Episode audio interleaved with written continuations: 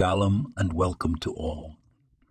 Today, let's delve into the profound wisdom of the Rambam, specifically his renowned text, the Mishneh Torah. In the laws of repentance, Rambam enlightens us about the transformative power of teshuvah. He teaches us that one can go from being distant from God to being close, cherished, and loved.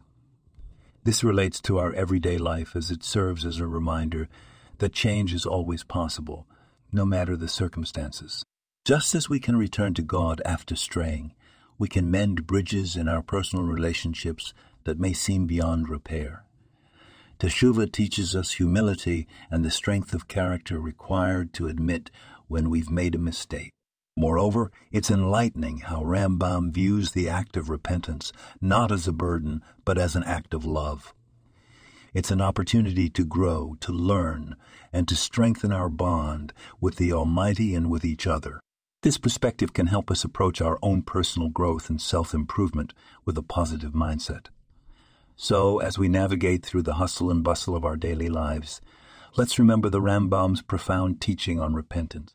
Let's embrace opportunities for growth, approach our mistakes with humility, and strive to strengthen our bonds with each other and with God.